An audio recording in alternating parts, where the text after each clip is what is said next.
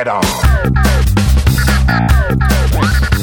No latency today, it feels like. Yeah, nice and fast. Sunday, Nice. Everyone's right. out of town. apparently. Uh, welcome to Circuitous Conversations with Bill and Dan, episode 53 for September 4th, 2011. I am Bill Wadman. And I am Dan Gottesman. Getting better at that. Every single day, you get more excited. It's fun. Do you actually work on it during the week? I don't. I think that's the secret. You can't work on it because then it doesn't feel right. You just, Just gotta, wing it. Just got to nail it. Like Yeah. first take. Boom. Hey, Dan, you have. Yeah, Bill, used- what's up? You, have used a Macintosh forever. I have used a Macintosh forever. Like So- for- since forever. So, when did you start uh, using t- a two button mouse? Jeez. Um that's a good question. I uh I don't know. Sometime in the late 90s, I guess. Okay. Right Now- around the time when when OS 9 like started supporting them without having any special drivers or anything like that. What What was it before that the mou- the the hardware manufacturers made drivers? Well, yeah, in the in the early days, um, before OS 10 in the in the 90s, um, if you wanted to have a multi, a multi button mouse, uh, you needed to, you know, the, the the mouse manufacturer had to basically give you a driver for it, and then you had to tell it what you wanted it to do. You have to understand, though. Um, I don't know if you know this, but prior to, I'm going to guess Mac OS 8.5 or 8.6. Prior to that, um, the Mac OS didn't have contextual menus. Right. Uh, so so the concept of right clicking that we all sort of know you know know and love didn't really exist um, before that for, On the so, Mac, yeah. so so certain don't get me wrong other you know there were definitely applications out there like CAD applications and I think some of the Adobe stuff maybe too um, that had support for you know another button if your mouse happened to have one but but it wasn't it wasn't as widely um, you know popular and, and implemented as it is now. You know, I it wasn't ubiquitous by any means. I think that that's something that people need to give Microsoft some credit for on the UI side of things. You know, Yeah, for sure, for I, sure. th- I mean, there's a lot of little things like that that I think that people on the Mac side who constantly berate Microsoft for crappy UI. It's kind of like actually they've come up with a number of things that you guys have brought over to the Mac too. You know, it's true. It It's goes both ways. true. I think you're right. Um, Um, although so, yeah. I am happy to say that I'm, you know, that we the the old school one of the you know first whatever you want to call it volley in a in a Mac versus PC flame war would almost always have something to do with the number of buttons on the mouse. Sure. Um, and I'm happy to say that that's that's not, you know, people aren't saying that anymore because that always got on my nerves. It's like whatever, dude. Come on, Yeah. get over it. Yeah, no, absolutely. Uh, the and, and it's funny because even the current Apple mouse, the uh, well, I guess no, the new one is the Magic Mouse. I think you're right. Magic My, Mouse. my mother has a Mighty Mouse, maybe. Mm-hmm. Would she Mighty have that Mouse. for like a two or three year old computer? Mm-hmm. Um, and you actually, it's funny. There is a right click, but you can't have any other fingers on the mouse when you try to click on the right hand side. Like if you just have your hand rested on the mouse and you press down on the right hand side, it doesn't work. You have to like lift everything off.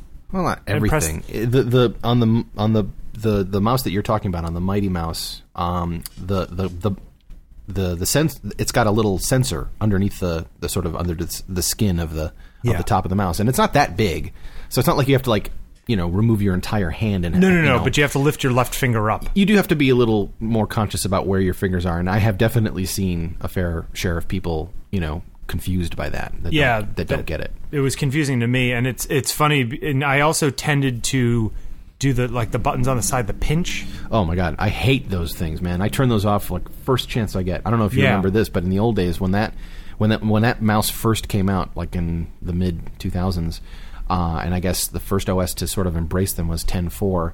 Um, by default, like you pull a new iMac out of the box and it came with the Magic Mouse or whatever the hell they were calling it. Or maybe I think it was a Super Mouse at the time. I don't remember. Anyway, and it had those side buttons. They they mapped that to like dashboard or expose or something like Yeah, that. You know, because that was a Mhm. new that's, feature. That's exactly what they did. And you know, I'm sitting there.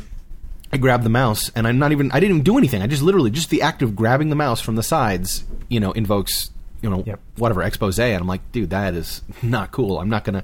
That you know, for me, uh, it's the same thing. I don't know if you uh, feel this way. Um, another sort of user interface, you know, pointing device innovation that just does not work for me is uh, tap clicking on a trackpad. Oh, I hate that. Because here's the for me, man, it's like when I m- just move my hand to the trackpad to start using it, you know, just that initial You're touch, clicking. it registers as a click half the time, and it's like, no, I didn't mean to click. I just wanted No. to move the mouse, you know. So it's Yeah. like if if my first gesture to actually you know whatever you want acknowledge or interface with the the device itself and you know grabbing it essentially is registered as a as an actual action that uh, that just does not work for me so I turn I- that I turn that crap off I agree, and it's funny. Yeah, that drove me nuts. The side things. I mean, I like the idea that they're there. It's just that they're almost too sensitive. I agree, Like yeah, if, it, it's if it was that you actually had to squeeze a little bit to have it work, yeah that would be one thing. You know what's actually kind of nifty that some folks might not realize is that um, there's actually a little. I want to say it's probably some sort of a piezo speaker inside the mouse itself. Is there that- really? that makes a little clicking sound? Yeah. Um, there's two things that you can do to make the to make the little sp- clicking sound uh, come on, or you know, sound, or whatever you want to call it, to to make the sound. Uh, one of them is pushing those two side buttons if they're assigned to something, and the other thing is the actual uh, trackball, the little scroll ball, um, makes a little clicky sound as well. It's really subtle and really quiet. Well, that Um, that little thing is annoying too. uh, well, unfortunately, I don't think there's any way you can turn that off. um, Yeah. But I think it's kind of neat how, how how subtle it is, how quiet it is. Um, My mother, uh, she, I I ended up giving her. I had one of those. You ever have one of those little, like Microsoft or Logitech mice for a laptop that sort of had a USB dongle that like clicked onto it? I have never had one, but I have definitely seen those. You know what I'm talking about, yeah. Mm-hmm. Um, I gave my my mother was down here bitching about how the mouse is broken or it kept getting dirty and wouldn't work, um, like the the little scrolly thing.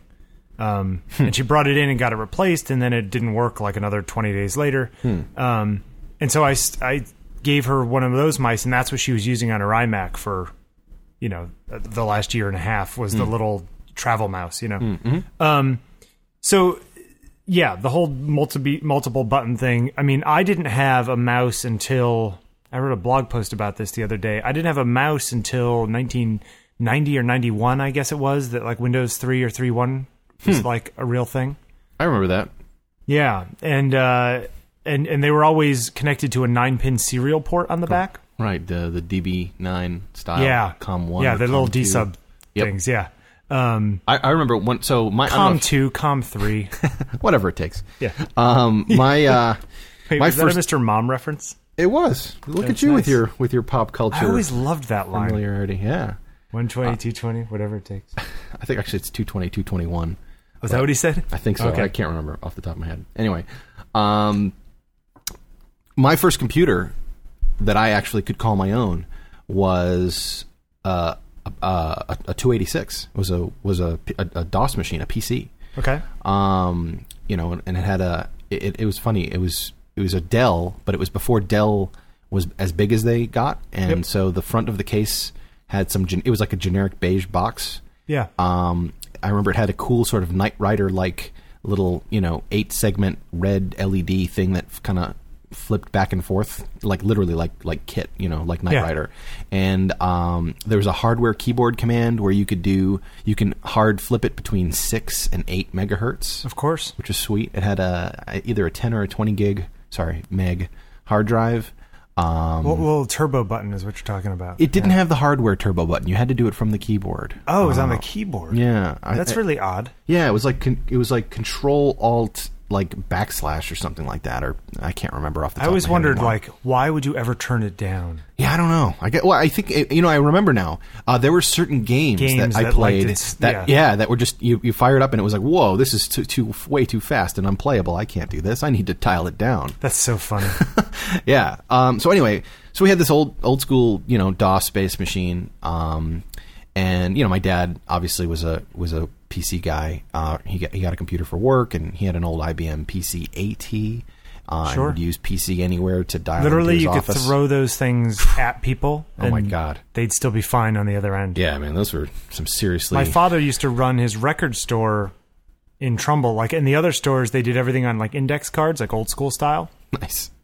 uh, that's how they kept all their stuff all in order, and you used to look them up and then you know subtract them or add them depending on whether you got them in or sold one. And uh, but in the Trumbull store, the the big store in the bigger mall, they put a computer system in with Wang terminals up in front, and an IBM AT in the back room, like in you know 1984, 85 or whatever it was. Sure. And I remember thinking like how cool the IBM AT was in the back room. I, yeah, Uh, man. But you know what? awesome. It worked until 95 or whatever it is when they closed that store. Wow. So it ran for 10 years, That's amazing. you know? They knew how to build them back then, right? Yeah, I mean, literally, that machine was a tank. Yeah, for sure, man. I mean, it was huge too. I mean, what's interesting, I think another cool little tidbit about that sort of stuff is how those machines sort of like set the standard, you know? Like the, the, the choices that IBM made um, in designing those things, as far as like where to put the slots and how to set up the bays and you know the overall you know enclosure size and dimensions and stuff like that. Yep. Those I don't think you know I think those guys were the first people to really just kind of to to do that and they sort of set that template, which was obviously followed by many manufacturers for years and years to come. Well, especially the the AT because it became the AT sized motherboard Right. and and everything that went along with that. Yeah, Totally. absolutely. With Um, MFM and, and and ISA slots. yep. Yeah, the ISA slots are, are I mean, and tho- that was a I think that was a standard before IBM started using it, but it became like this obvious thing that like this is the way you do things. totally. Totally. Um, anyway, interesting. anyway, so, so, yeah, so yeah, my my first machine was uh, was 286, and I, you know, and occasionally I, I would nag my dad to, to you know to buy me a, a piece of software or a, a joystick or you know an accessory for the like whatever, and he he'd either get stuff from work or or whatever. I don't really know the details, but one day, dad came home with an old school. I want to say it was a Microsoft mouse. It had a metal ball. Not a not a rubber ball. I remember that. It was Metal like really, ball. It was really fucking heavy, and you needed to use this like neoprene um, trackpad with it because obviously you know metal isn't gonna isn't gonna really stick to to you know a wooden desk or whatever. So you know so there's the mouse and the trackpad. Um, and for the longest time, I didn't have any software that that could use it. Yeah. You know, so I finally, you know, either through a friend or maybe my dad brought it home. I can't remember. Got my hands on um, uh, AutoSketch, which was a uh, Mac Paint kind of thing. Uh, no, you know, I, I wanted it to be like a MacPaint kind of thing, but uh, it was really more of like a super lightweight CAD type program that I want to say the guys from Autodesk, you know, makers of AutoCAD, uh, made, um, which definitely had it was really close. Though, but there was one crucial like tool that was not present, which was the fill tool. Because I have this vivid memory of like sitting there with AutoSketch for the first time, trying to draw a picture of something, and I made a circle, and I'm like, I want to make this circle, you know, solid red or solid black or whatever. And there's no fill tool. There's no way to make it solid. And I'm sure there was, you know, in retrospect, there must have been some other way to do it. But you know, I'm used to like the, you know, the the standard paint toolbox with you know like the pencil tool and the and the Sure. eraser tool and the paint bucket tool and the erase, you know, all that other stuff. And that's not how this program worked. But that was my first, you know, personal ownership mouse experience. My my first like if I think back to my very first time when I really got the mouse, you're gonna get a kick out of this. This is funny. It was it was with my buddy. Uh, I have a really vivid memory of this. Um, uh, my buddy Andy, his dad owned one of the original first gen Mac, you know, Mac computers, Macintosh, like Yeah. before the 512. This was like in I want to say 1984 or 85, because Andy and I were best friends from like 1983 to 1986, and then he moved to Ohio. Um, and he had it set up in his basement, and his dad was also sort of a tinkerer and kind of a kind of a dork, and he picked up a game called uh, Dark Castle. Um, and this game had a really innovative um, user interface in that you used um, your left hand on the keyboard, and the, the, the motion controls were you know W, A, S, and D, you know, Sure. sort of like an inverted T style. Yep. But your right hand used the mouse. And anyway, now you know now me, me talking about this like this, it's like duh, that's like your standard first person shooter, you know, style. But this is like way way way back when it was. This is a side scrolling platform style game, and you use your left hand to move the, the, the little character around, and then you use your right hand, the mouse, to uh, to aim and shoot. So his little his little arm was like you know this was a totally a strict 2D game. I'll put a link to it in the in the notes here. Um, but uh, and, and, and you know he could throw rocks. That was his little that was his thing. Um, and so you could have him face either left or right, and then you know, like your arm, you could you know he, his arm would be pointing straight out, and you could move it pretty much down, say you know down to you know 280 degrees or 270 degrees or whatever it is, and then all the way up to zero degrees. You know, so you have like a 180 degree range of throwing depending on which way you're facing. Um, and it took me a, a minute to get a you know to get the hang of it, but once I understood it, it just felt so natural and so so cool, you know. And I'm like, this is you know the mouse is the is the tits, man. This is this is the way to go. Uh, you, you know, it, there were a few things. We had neighbors behind us named the Ponds, and they had um, Mrs. Pond for her business. She ran this basket company, and for her business, she had some sort of, you know, PC clone kind of machine with GEM desktop on it. GEM? Yeah. That sounds vaguely familiar. Yes. Um, which if you know, if I find the thing, I mean, it's very you know Windows Mac kind of looking, but I remember it used a mouse and it felt like it was you know. If I think back in my head, it felt like it looked like a modern desktop. But now when I go back, it kind of looks like the original Macintosh desktop. Or like you know, OS two. do you remember? Which- do you remember oh, yeah. IBM's OS two? Oh, sure. Yeah. Yeah. But I mean, no worse than that. Like more like the original Mac where it was like super low res and two color, you know. Nice. Actually, Yeah. it might have been like four color or 16 color, but it was still like, Or like like like sounds like you're describing like an Amiga, yeah, it- yes, it kind of felt like an Amiga. like the workbench. Yeah. And uh, and I remember that had a mouse, and I remember the uh, a friend of mine in 1988, King's Quest IV came out, Nice. and Loved King's, Quest, IV could use a mouse. Oh, I think you're right. Just for getting the little guy around. Yeah, I it was, was- a it was- super. It was a girl in that game. a Sierra online fan, man. I, I played all those games. Yeah. man. Although they that. got they got not as good at a certain point. Like eh, when they started trying to make them where you did it via mouse clicking versus via walking around and typing stuff. It became it became less interesting. I, I guess I can't. Maybe I lost interest around that time. I I think the last one I remember, like with any kind of clarity, um, is either Police Quest or Space Sure. Quest Two. Sure. Yeah. Um, but I remember like you know the King's Quest series, and then Leisure Suit Larry. Oh, yeah. and and Police Quest and In Space fact, I was I was talking about this the other day, where in the first King's Quest, when you meet Rumpelstiltskin, yeah. and you have to you can tell him his name in alphabetical code. Oh yeah. And still to this day, I know that it's I F N K O V H G R O G H P R M. Jesus. I have no idea why, but Wow. this is in my head and I cannot get rid of it. Oh man, I, I've got a bunch of things like that. I can't think of any right off. the It's so of weird. Anyway, so Yeah. mice were silly at first in many ways. Well, they, yeah, they were they were new and, and quirky. You know, they had and they had the weird little, balls that you had to clean all the time. Yeah, man, mouse balls. That was always a great prank. You know, you, you you go to your friend's house and or you you know if you had Take the mouse at ball school, you out. take the mouse ball out, and it's like, oh man, my mouse is broken. So when did you did you ever switch to anything but a mouse? Like in the early days, like in the nineties? What do you mean? Uh, trackball. Oh, sure, sure, sure. Um, what have, what have you used and, and why and let's you think. know. Let me think. Um, my first like memorable experience with a trackball probably was in school. Uh, so Sure, it was in school and not playing Centipede. I mean, I mean, sure. If you want to be really specific, Wait, didn't then- Tron have a trackball too? I don't think so. I think the, there there were more than one version of the Tron video game. The one I remember most vividly is is the one that had the standard. There's a sort of standard flight stick with with two top buttons and a trigger. Right, and it was a really big flight stick, wasn't it? Or it had a big plastic was, thing on well, it was like full size. You know, it was like the size that you'd expect that would be in like an airplane or some other vehicle. Um, and then the the cool thing about the Tron one, if I remember correctly, is that it it was the uh, made from translucent plastic. It had kind of like a sort of a, a it glowed. a clear, like a clearish blue or yellowish color to it. Another game that used those things was uh, was called Xenophobe, I think, and I had a, a fun time playing that game back in the old days. But tr- Um, uh, trackball.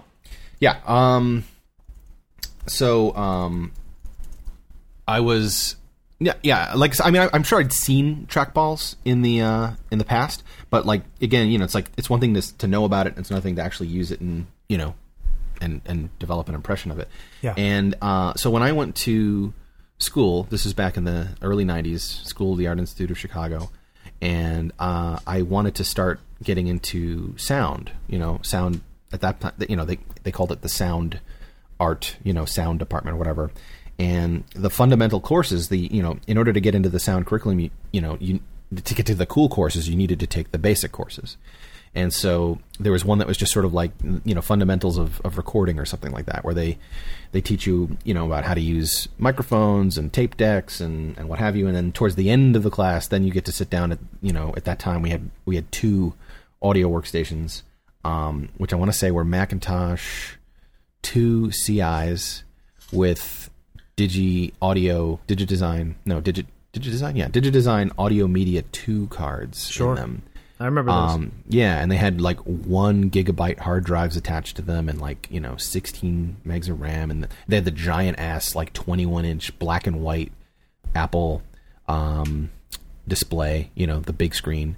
And Apple made a twenty-something inch monitor in the early '90s. and it was monochrome. Yeah, it was a big deal. I remember it. A lot, a lot of people liked it for typesetting, you know, for doing Illustrator stuff, and for Sure. sound, for sound work, just because it was so crisp. It was a really nice, sharp display.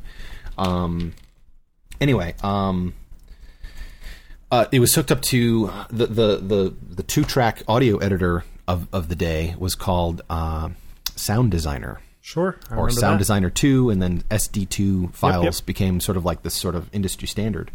Um, and the trackball, you know, a, an old school Kensington Turbo mouse, I think it was what it was called or something like that. It was the, it was Yeah. the first gen one with the, just the simple two buttons on the side, the left and the right button. It was, you know, beige in color. And it was an ADB device. Uh, I don't know if you know what ADB.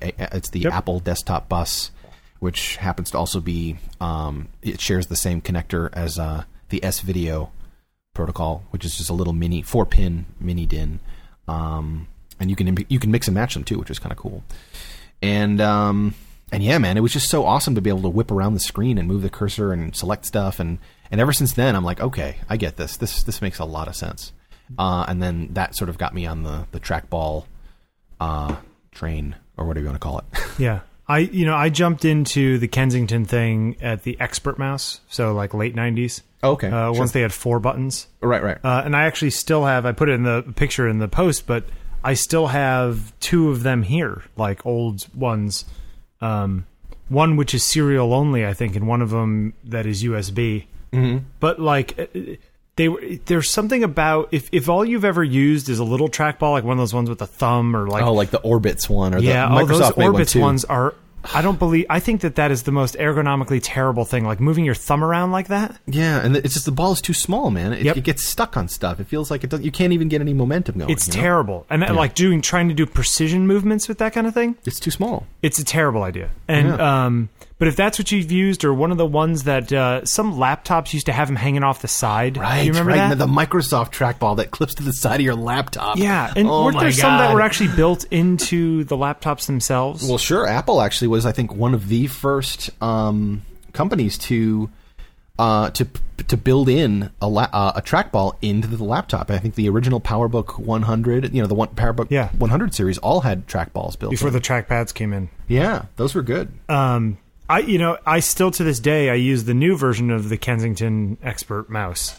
Me too. Um, and I- I'll tell you, like it, people come over and they and they are completely confused, right? Because they've never used it. really? um, Still? Oh yeah, Oh my God! a lot of people, you know, if they'll say, "Oh, can I use your computer to look something up?" Yeah, sure, go ahead. Where's the mouse? Yeah, they don't they don't understand. Um, but I I find myself so much more accurate with this than I am with a mouse, and so, it's so much better on my hands. You know. Oh, totally, dude. because you could flick it around and Yeah, you man. know I, I think it's fantastic it's funny because craig and lisa were over last night friends of ours yeah. and uh, craig was designing a logo for heather for a uh, thing she's doing Oh, he just and, he just did it on your computer. well he he had sent files over and heather's just like you know can we make those colors a little more green this kind of green or whatever Uh-huh. so craig you know opened it up in, in illustrator on my machine and he's playing around and he's just like uh and i'm like you want a mouse don't you? He's like yeah uh, do you have one? And Wait, I- he doesn't. so he's not a, a tablet guy. I thought most most Well, most designers I know these days are, are tablet guys. he is i think i mean he can use a tablet and i think when he's retouching and stuff he uses a tablet.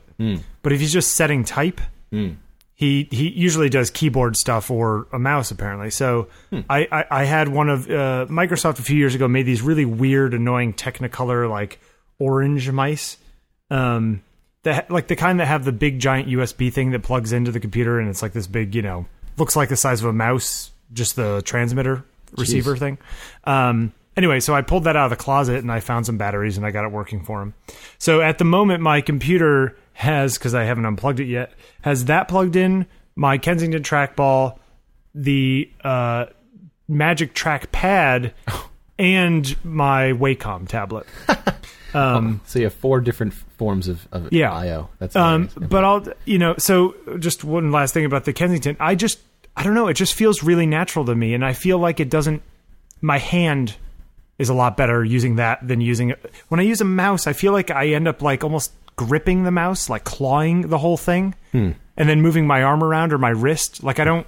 I'm not the kind of person who kind of lays my hand lightly and like uses my fingers to move the mouse. right.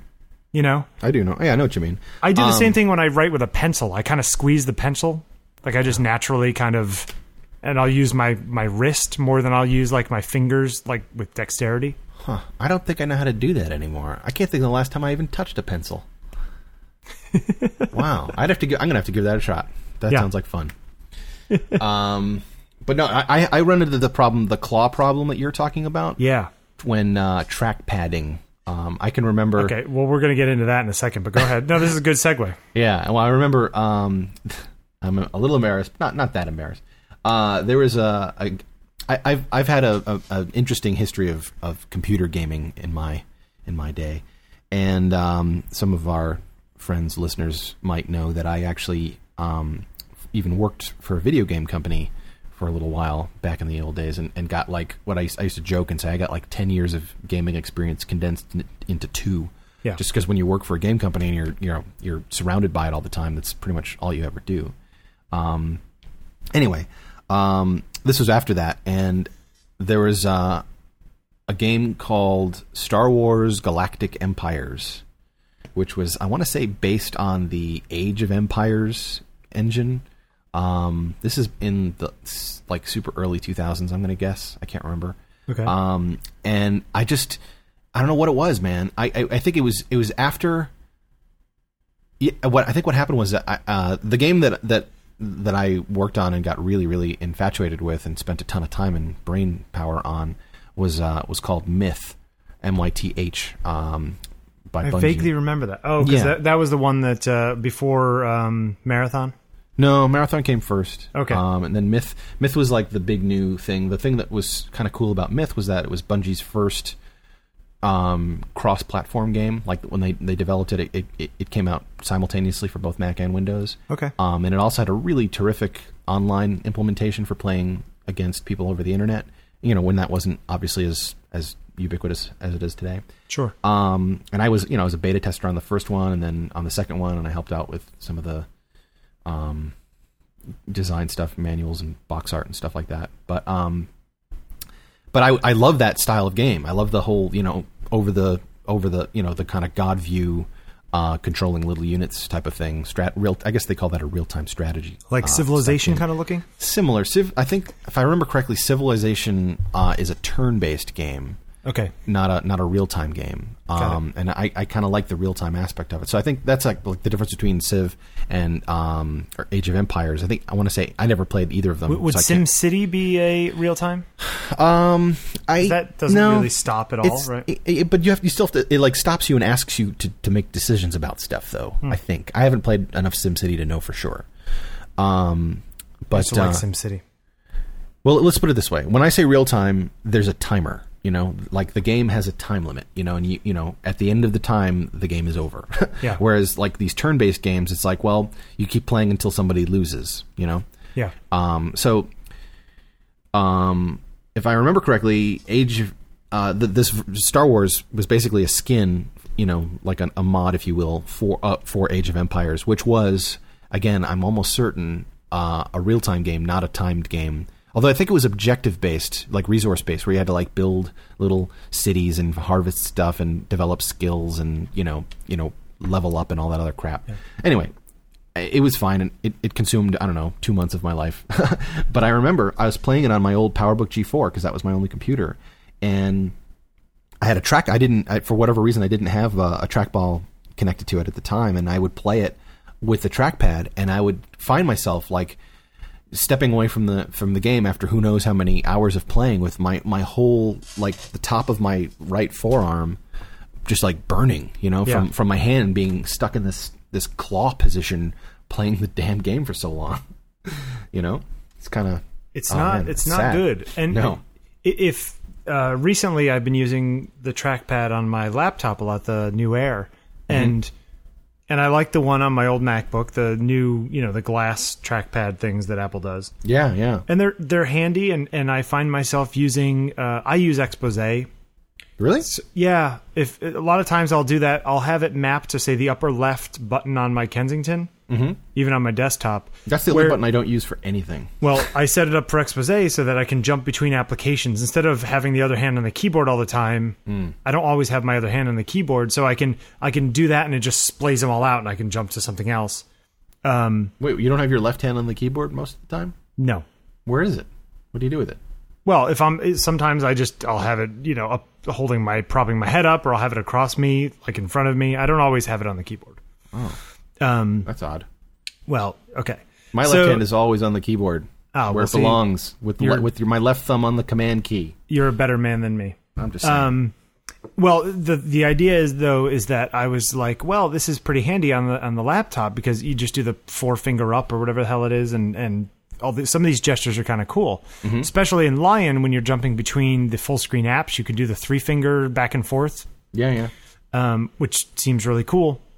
So I had a fifty dollar gift certificate to B and H that my mother gave me at Christmas Nice. that I hadn't used, and I'm like, what the hell am I going to buy at B and H that's going to be camera related for fifty dollars? I don't know. You some lens tissue, Well, some exactly. sensor cleaner, Yeah, uh, camera strap, maybe. right. Some so SD cards nothing your- that I your point and really need or want or will feel like Batteries? satisfying. Yeah, a battery. Film? I actually You can get some considered buying a battery if There B&H still sold film. No, they do. They- yeah, they Not do. Much. Not much though. Anyway, so I ended up saying looking online and they had the the new Magic Trackpad Hmm. for fifty nine dollars as opposed to sixty nine dollars. Ooh. So I was like, hey, it's ten bucks off. I can use my fifty dollar gift certificate. Even with tax, I'll be paying sixty six bucks or like sixteen dollars.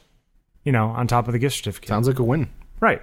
So I went over there last week and I picked it up and I brought it home and I had on my uh, uh, my um, Hackintosh, I bought one of those little USB Bluetooth adapters. All right, the Chinatown ones you're telling Yeah, about. that that literally I don't I don't think it even sticks out of the back. Like I think I need tweezers to get it out of the port that it's in. You know what I mean? Yikes. It's like no, it's not that bad, but it's almost that bad, right? it's like a chiclet. yeah, it's unbelievable how small they've gotten them. Yeah. Um, so I stuck that in there, and it showed up Bluetooth, and this thing connected, and it works. Nice. You know, it it does what it's supposed to do. Sweet. I hate it. Why do you hate it? First of all, it's too big. Oh, we're Right. t- we're, now just to be clear, we're talking about the Magic Trackpad here. Right, Magic Bill- Trackpad Bill on, hates the Magic Trackpad. on a big thirty-inch display. Okay. Um, gotcha. And I think like a- that that's one of the problems with it. Sure. Yeah. because on a on a laptop, Mm-hmm. if you want to get to the upper left hand corner, you might have to do like a double swipe to get to the upper left hand corner. Yeah. Well, I think what you're missing, first off, is you're missing the inertia uh, of the trackball. Like you, it would be super cool if you could just kind of shove the, you know, flick your finger to And the upper left hand corner, um, and then it would it would go. But the problem with the trackpad is it only the cursor only moves when your finger's touching Exactly. the thing. Uh, and I find that, and it because it's got the little battery compartment in the back, it's tilted up, right, like a keyboard would be. Mm-hmm. Which, like on a trackpad on your laptop, it's kind of flat. Mm-hmm. Where this thing is like tilted upwards, so your your wrist is kind of tilted upwards the whole time, mm-hmm. which is kind of an awkward position to be in. I agree. And um, well, I'll let you finish with your gripes. Okay, Because I have some and, gripes as well. And and like on a laptop, the trackpad is small enough that when your hand, like you could have your pinky sort of on the hand rest to the right of the trackpad, and your thumb sort of like off the bottom of it. You know what I mean? Like you, your hand can rest there while you're still moving things around. it's true. Where this thing is like almost twice the size of one on your laptop, and I would say so. it's more like four times the size, man. Well, no, it's not that big. It's like twice the size of the of the current glass trackpads. Ah, okay. um, so that it's like it's so big that like you have to move your hand a lot to move around on it. Yeah, I do remember them being a little like uh, like unwieldy, like almost too big. Yeah, and and I think on a 30 inch display where you got the 25, 60 pixels or whatever wide, it's almost like a trackpad just does not translate to the size to the resolution. You know, No, I because I, mean, I could up the acceleration, I could up the speed of the thing, but then it makes it very difficult to make little moves like between buttons and stuff like that. You know, Totally, totally. um, so I bought this thing. The gestures are really cool, but as an overall pointing device, I think a trackpad is great for a laptop because it's built in and it's you know small. No moving parts. Right. But for a desktop, I think that the people who like it must not do a lot of pointing. You know, like they or, or they're using a smaller screen or they're you know, Yeah. like maybe they're doing stuff in Word or just opening web browsing maybe. Perhaps. Um but I, I put it behind my trackball and I have yet to go back to it and I honestly don't know what I'm going to do with it. um but uh, I don't know. I, what your thoughts? Well, I I haven't had a ton of ex- hands-on experience with the trackpad. I should I should let you borrow it so you can give it a thing next week. Yeah, all right. Um, I actually was just recently uh, visiting with a friend who is rocking the mini, the you know the Mac Mini as an entertainment set center Sure. thing. Um, It's kind of neat for that then. yeah, yeah. So, so the way her her her house is set up, she basically has an, a nice big flat panel TV uh, mounted to the wall, and then I don't I don't know if you know, but the the past two generations now of Mac Minis have HDMI out on them. Yep. So she has it HDMI'd right into the television, which is pretty sweet. Um, and then she uh, she has the the Apple, you know, the, the current Bluetooth keyboard, which is the little silver one, Yep. which is not a full size keyboard. And then she has the Magic Trackpad, which obviously is designed to to, to mate with that. Uh, and she even picked up. Uh, there's a whole slew, at least half a dozen that I can think of, or that I've seen, um, of accessories that are designed to to essentially couple the the the you know the Bluetooth keyboard with the Magic Trackpad to sort So of it's make all them, one big thing. yeah, and it's, it's, I get that. That's a that's a cool design, and I'm surprised Apple doesn't offer their own sort of solution to that. So anyway, she has that thing and sitting on her uh, on her coffee table, and you know whenever she wants to you know watch a show or do whatever, she can just pick up the, the little this sort of one contiguous keyboard plus trackpad uh, unit, and off she goes. Does she use front row or does she use Plex or something? She uses like that? Plex. That's a, that's exactly what she uses. She seems to like it a lot. Uh, I haven't. I mean, that's not. We've already talked about my personal Yeah. viewing habits, and There, there's no front row in Lion. They killed it. That's that's fine. I Yeah. front row front row is always the first thing I turned off because my longtime launch bar key command key command is Command Escape, um, which front row came and took over. Sure. and so I'd sit I, sometimes out of just out of like you know ha- habit uh, out of habit or whatever you want to call it muscle memory. I'd be sitting at another computer and I'd just hit Command Escape to bring up launch bar. I'm like, oh, that's right, launch bar's not installed here. But then 15 seconds later, however long it takes freaking front row to launch, I'm like, oh, thank you, front row. Yeah. let me get out of this. so here's my number one complaint um, about the the Magic trackpad, and it, I, I'm not disagreeing, or I, I would say I have the similar gripes with your with your stuff. I mean, the, the thing is too damn big, and it is a little awkward to, to handle. Um, it, and I guess it really does depend on on where it is. Like if you're sitting at a desk, uh, like in the coffee table example, it doesn't really work as well. The problem is the clicker, the actual like hardware clicking, uh, whatever you want to call it, uh, Mechanism? device mechanism. There we go. Um, is is actually built into the bottom of of the device. So you essentially you need to be using that on some sort of a hard flat surface. Yeah. So you can't really like I don't know if you want to try this now. If you take your Magic Trackpad and you hold it in your lap, for example, or you or you know you put it Yeah. on like on your leg, you can't really you can't click on anything The, unless the feet, unless you the, have tap the clicking feet turned at on. the bottom edge need to be on something because they're actually Those are the button. kind of they're free floating. Yeah, they Yeah. they are the thing touching, and the rest of it kind of floats on top of them. And so, you know, for me, you know, right away, because the first thing I did is I picked, I'm like, cool, wireless keyboard. I can, I, this is great. I'll just pick this up and I'll use it in my lap. No, no worries. Great. And I start mousing around and I try to click on something and it's there's nothing to click against. It's That's like, a good observation. I, hadn't thought of that. yeah, it just doesn't work. And I, I, I guess again, you know, coming around, you could turn on tap clicking and and negate that. Yuck. But um, and I think that's what she does actually, um, which always throws me for a loop. But um, but yeah, that's that's my take on it. I what I what I think is cool. I do think it has potential, um, and I could see it. Uh, it the merits are a again, it doesn't have any moving parts. Uh, so it doesn't keeping it clean and, and you know installing it somewhere. Like if you were setting up um like a tethered like I'm just thinking photo now. Like let's say um I'm I'm I'm on a I'm on I'm on set somewhere and the photographer has their you know monitor on a on a low roller and they want to have a keyboard and mouse um, sometimes w- w- one of the downsides to a mouse is that you need some you need f- real estate, physical real estate to mouse which is around. another in. advantage of a trackball. Right? But Which but- is why they were probably using them at those music workstations. right exactly. But but a lot of people, as we've already discussed, just don't get trackballs. Like Yep. they, like they just can't physically do it because of the ubiquity of man. I've used that word like nine times in this podcast. Ubic- ubiquitous. Um, because of the ubiquity of, I will continue using it because it is appropriate. Uh, because of the ubiquity, that's ten or eleven now, right? Yeah. uh, of the trackpad, uh, since it's been on laptops for, geez, what, ten years now? Uh, everybody knows how to use a trackpad.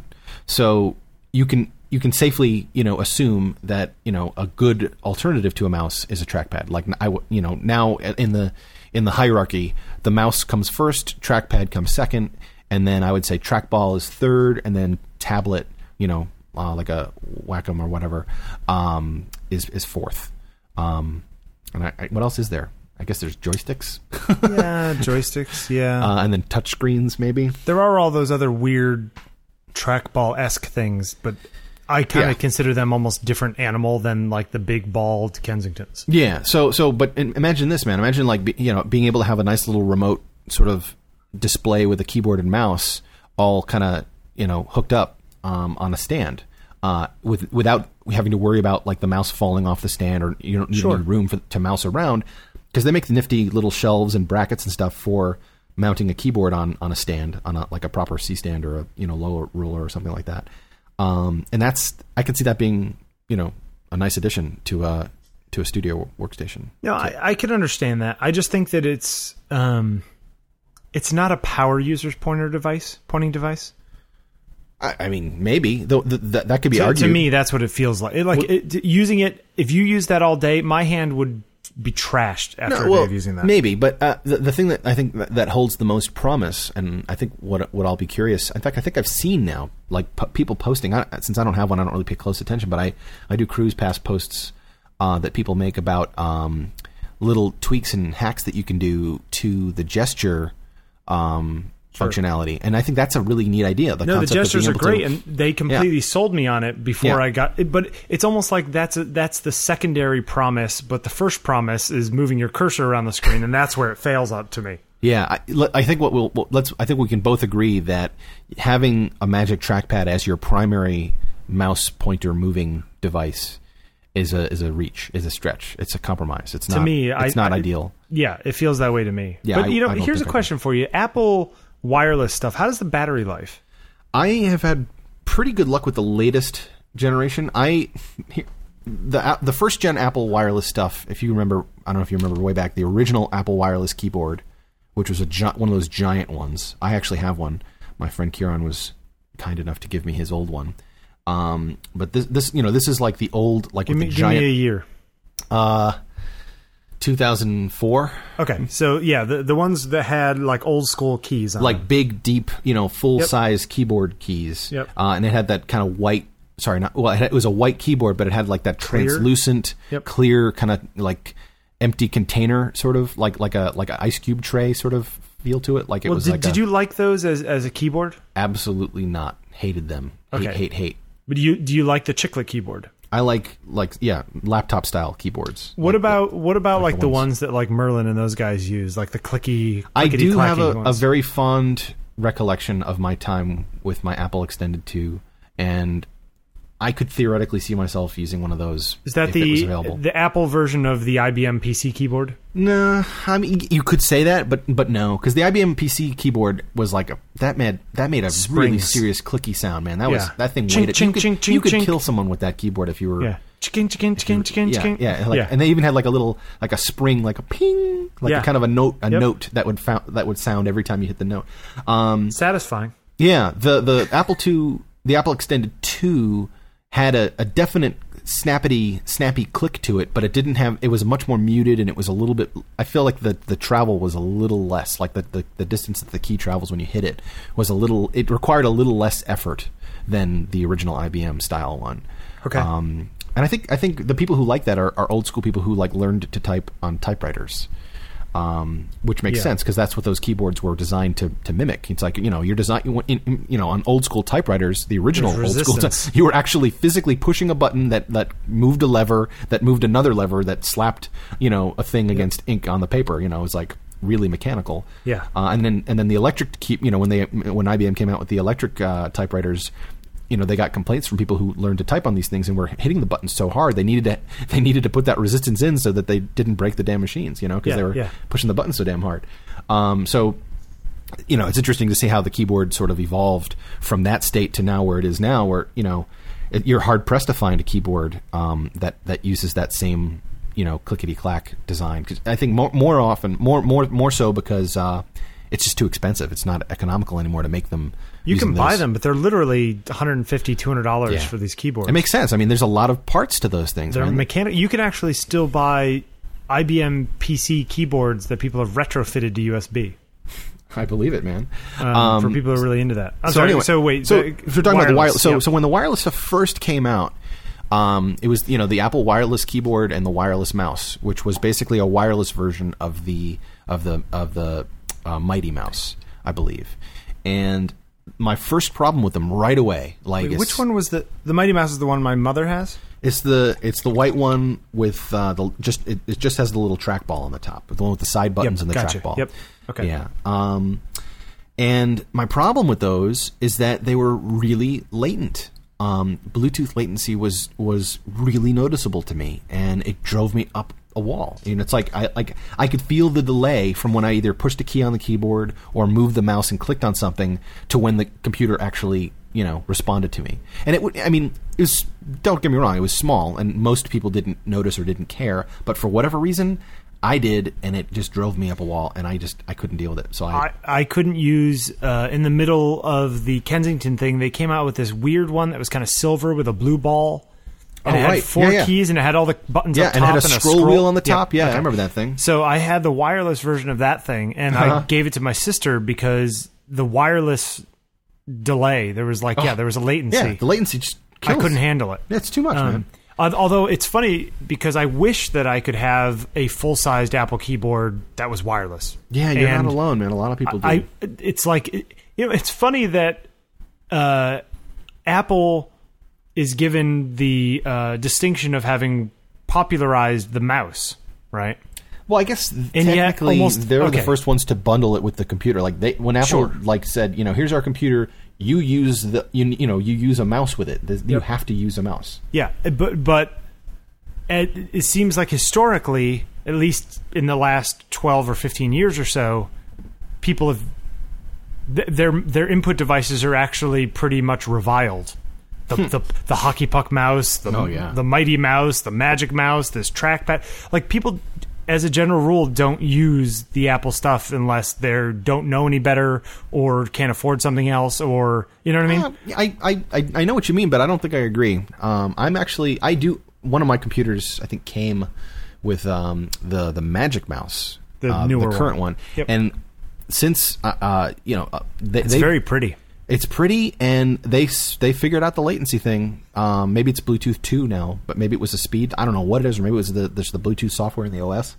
But um, but the latency things, my latency issues were gone. Uh, were were not non-existent with uh, with that product, and I, I mean. I, don't get me wrong. I'm But not even sitting here using it on my ergonomically desk.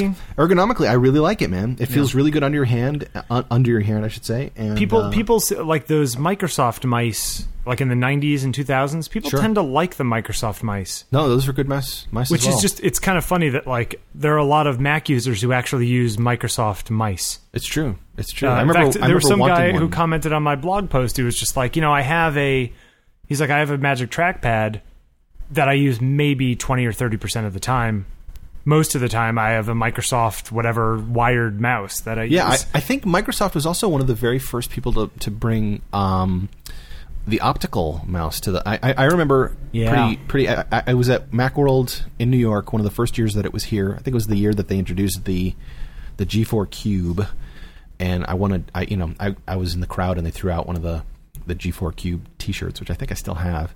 Um, and at the Microsoft booth, they were demoing demoing like I guess it was Office 98. Jeez, that must have been it. Um, yeah, it was in, it was either 98 or 99, and um, it was like when Entourage first came out, and they were giving away um, the brand new Microsoft optical mouse, and it was that you know beige one with that little had that little tail light, that little kind of red tail light under on the on the back of the Yeah, mouse. Yeah, I know exactly what you're talking That about. That was a really great. I remember trying it at the demo booth Great and mouse. really digging it, and it was like hundred and ten dollars or whatever. And I did, you know, I didn't wind up buying one, but um, I didn't win win one either. But I do remember it making a good impression. I had that nice little rubberized scroll wheel, Yeah. um, and a nice long cable. I've always I've always liked how Microsoft, you know, didn't. Have, One of my sort of other pet peeves of Apple product design is is they do not make cables that are longer than three feet long for some yeah, reason. Yeah, the keyboard cable is way too short. Well, and, and their their philosophy is well, why make it longer? Because if it's just sitting at your desk, you know, you don't need it to plug into your back of your iMac. It's only six inches away. Uh, and then here, and here we'll we'll include another three foot extension cord for you. But it's like, dude, that's a whole other thing that can go wrong and break and get lost Yeah. and blah Yeah. blah blah. No, So- that's that's entirely true. Now, uh, just to wrap this all up here, uh, Yeah. what about um, tablet for you? oh tablets, yeah. Um, You ever first- used one as your only primary input device? No, N- only no, never. I can never think of it. My first exposure to a tablet was in 1990. We we uh, or maybe 91. It was my, I think one of my last years in high school, and I took a mechanical drawing class, and we got uh, a brand new PC with DOS on it, running AutoCAD version eight or nine or something like that. I don't know, whatever was around in the early '90s, and it had this gigantic. I want to say it was like a 19 inch or 20 inch tablet um, with the hockey puck style, you know, pointer thing. And what was really cool about it was, um, I think they, they they called it a digitizer. It wasn't even called a tablet back then. Yeah. and it Well, had because wait, did did the did the pen was attached? no, no no pen. There was a, literally a puck with a crosshairs and three buttons on it. Oh, I know what you're saying. Yeah, yeah, yeah. Yeah. But the puck had a wire. No, no wire. Oh, okay. Um, but uh, what was really cool is that underneath the, the, the, the plastic skin of the tablet, there was like an, uh, a, a template that would go underneath with a whole bunch of teeny weeny little squares that were essentially tool palettes. So what would happen is you fire up AutoCAD, and remember this is old school, you know, DOS days, um, and the GUI revolution hadn't, you know, it was it was not as far along as it is today. Um, and AutoCAD, I think, in, in its earliest forms, was a command line based, you know, yeah. very heavily so. command line um, uh, user interface. Um, so so to sort of combat that, or to you know to to to not combat it, but to complement that, um, they they made this this this setup where if you had a digitizer tablet and you printed out this this um, template and you stick it underneath, you know, like uh, like there's a, a plastic film. I think your, ta- your your tablet has it too. I think most tablets have this feature where you can actually lift up the film and you can stick something underneath, underneath. it. Mine, Yeah. the newer ones don't. The ones uh, back in the day could. I had one like ten years ago. like for did. tracing. Like the idea is like you put something in exactly here and then you can trace it. So what was really cool is you put this thing underneath and then you you know you, you calibrate the tablet by touching like the four corners to tell it you know show it where the actual template was, and then you've got this tremendous grid of of buttons, just like a regular like imagine if you had like a a Photoshop tool palette, but instead of just sixteen buttons going up and down, there's like 150 of them, you know, yeah. And with every little tool and every little function for AutoCAD just right there under the click of your uh, of your of your mouse. Um, so that was my first exposure to that, and I, th- I always got a kick out of how cool that was. Um, and then from there on, the next time I really ran into what we would, you know, today's standard tablet uh, was was in art school, where um, the the guys who were doing um, it was right when um, what was the name of the company, Painter. Uh, who what was the company? No, Corel bought it from somebody Corel else. bought it from. Oh yeah, what was the name of the old company? Um, I can't remember right now. But I liked Painter. Painter was amazing, man. Fact, Painter is out- still more impressive than a lot of the other things for drawing. A lot better than Photoshop for drawing. Oh yeah, and the, the way they, they like, I think the what happened was the guys who were writing Painter, like, collaborated very closely with the guys who wrote the tablet drivers over at Wacom, and made these really tremendous tools. And some of the stuff you could do, like the as far as the natural media, you know, like the natural, um, like ink and paper and paint and what have you tools, um, were really really really impressive.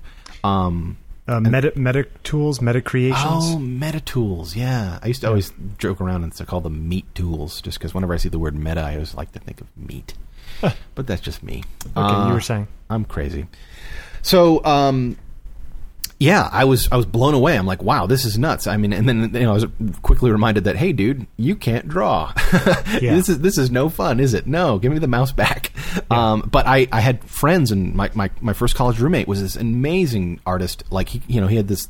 You know, some people, some people could just sit down with a pencil or a pen, like a pen in a sketchbook, and then just like every line that they draw is exactly the right size, weight, and position. Like like there's no there's no second guessing. It's just like boom, here's the thing. Like you know, here I'll make you a drawing, and it's like six lines, and they're all perfect. You know, like he was one Yeah, of those yeah, yeah. freaks.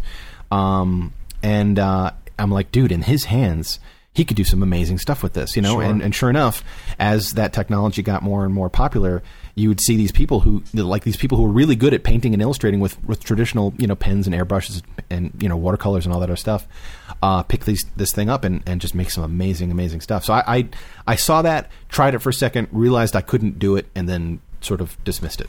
There's um yeah I've I've played with Painter over the years, and there was a my best friend in high school and stuff. is This guy named Andy King, and uh, his aunt was a uh, uh, art teacher down in Virginia. She's a super cool lady. She just retired recently, and she always had a sketchbook with her and would sketch stuff out and that kind of thing. Nice. And I saw her over Christmas, and she was telling me that she basically has put away her sketchbook and all of her stuff because she can travel with her laptop, which she's traveling with anyway right.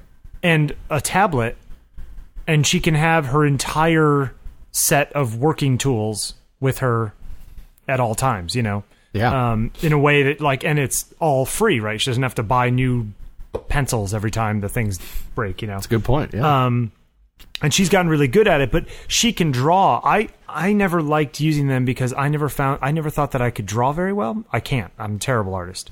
Um, like art, like drawing something from nothing. I can't yeah. do it. Yeah, I'm not. I'm Um, not really good at either. it. You could look at some of the uh, diagrams on my blog sometimes. That that's how bad I can draw. Yeah. Um, so even with photography, I never really thought that a tablet would help me because I can't draw anyway Right.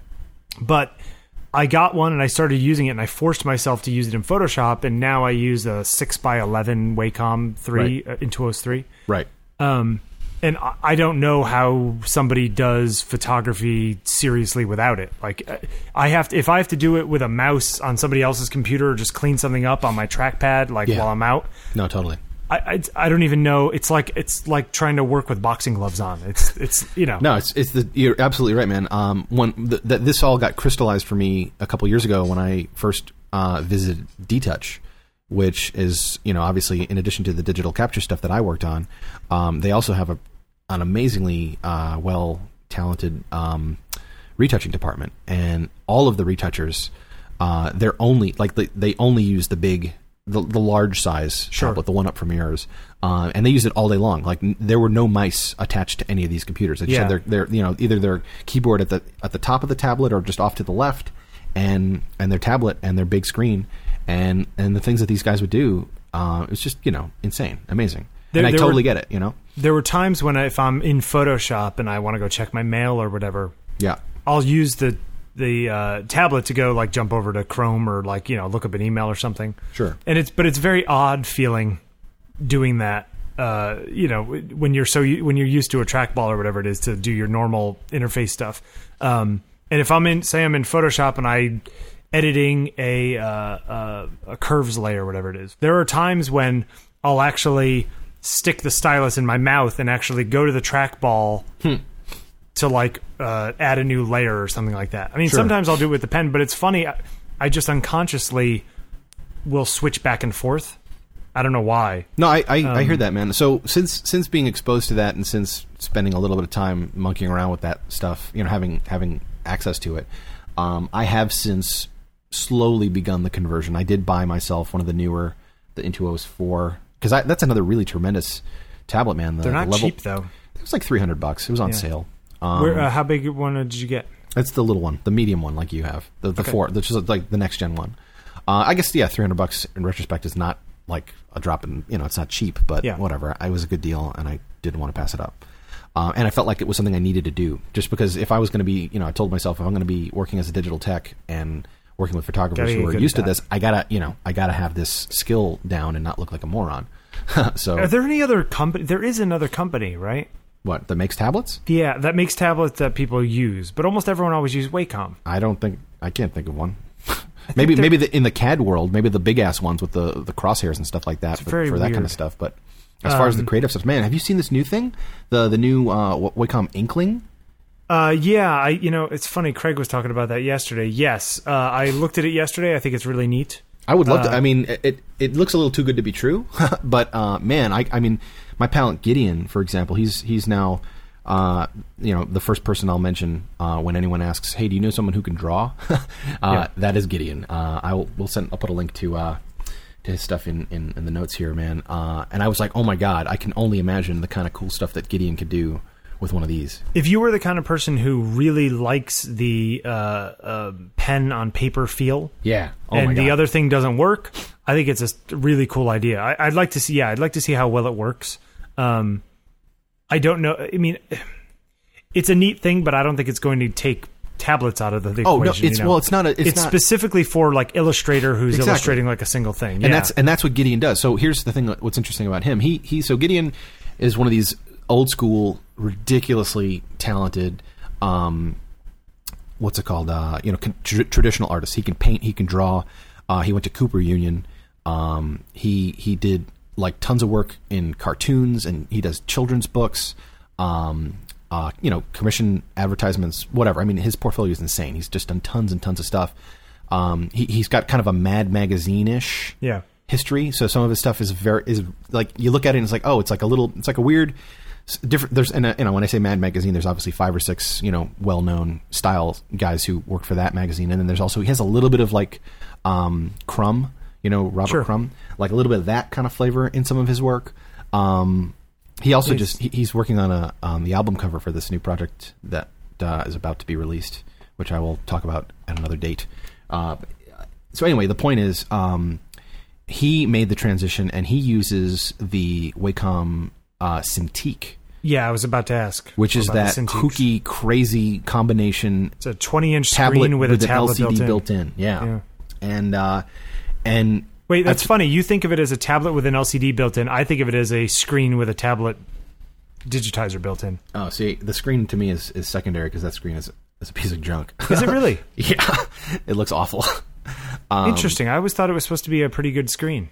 I, it, you know, it's good for what it is, but it's no, it's no Eizo, it's no, you know, uh, NEC.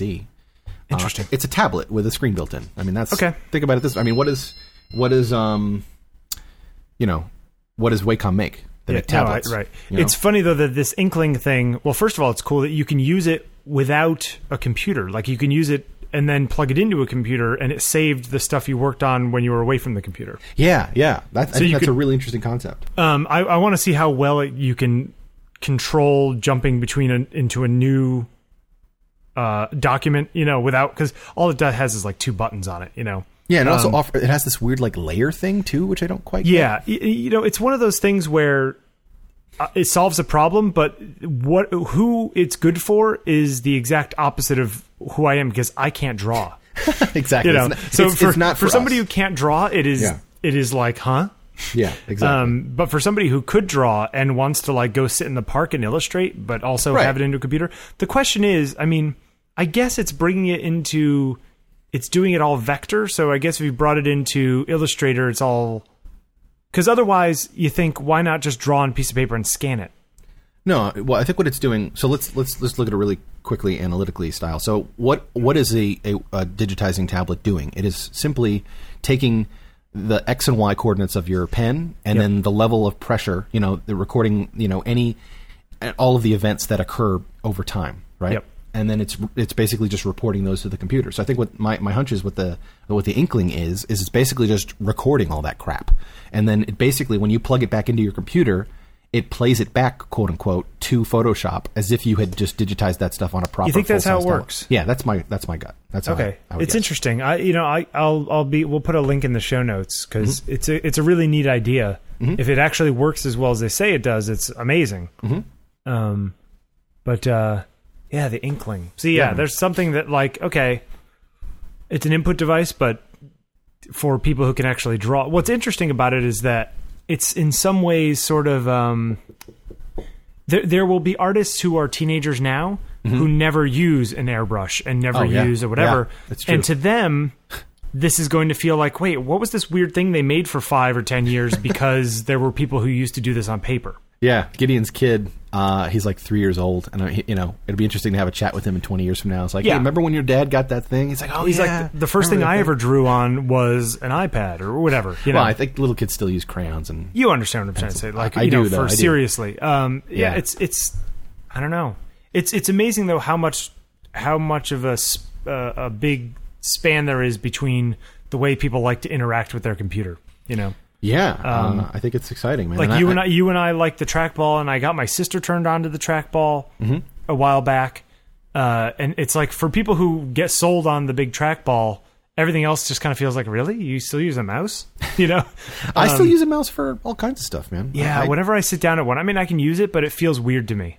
Like it feels like I'm I'm I'm on vacation. Does that yeah, make sense? You're a guest. You're not. Yeah, Yeah, like like I'm like, ooh. Yeah, um, here's a mouse. yeah. you yeah, know. I hear that. I wish they were smaller that you could bring them with you more easily. What, That's the only trackballs? thing about yeah the trackball. I mean, it's just it's big. Like you're not going to carry it on vacation. It's true. It is a little too big. They, I Uh, mean, they make smaller ones, but we've we've already talked. It would be nice if Kensington made like if you if you like take the um like like I'm looking at my my Turbo Mouse Yep. or whatever it's called, and it, imagine if we could just make it like so that the entire thing silver was the silver part exactly, and and that would be that's like you know what 25 percent smaller. Yep. You know, and then Yeah. you'd have the ball. It would be the same size, and uh, that should that would be that would be super cool. It is cool. So All right. we'll- So if yeah. if if anyone has any questions for us, Yeah, we Uh, love questions. we do. Ah, send them. We should. We should actually. I'm, we're officially. This is official. okay, This official statement right here. Right here. Ready? Let's we are it. soliciting questions. We want you to ask us stuff that we can answer for you. okay. It's a challenge. I challenge you, listener. So how Dan? How are they supposed to get a hold of us? Oh my God! How how how are the? There's How are so they many not ways. supposed to so get a hold many of us? ways. Oh my! Sh- oh wow. So many Uh, ways. Let's think. Uh, well, one way you could you could participate in in the sort of discussion that sometimes happens after an episode is posted to our blog, which is uh, conveniently located at circuitous.tv. And in case you don't know how to spell it, it's C I R C U I T O U S. Uh, circuit, you know, has a UIT at the end of it, which is a fun word. Yep. Uh, so circuitous.tv is our is our podcast's blog, and every time we post an episode, there's a a room, a little a little area down there for uh, for discussion, comments, and what have you. So you can definitely leave a question there.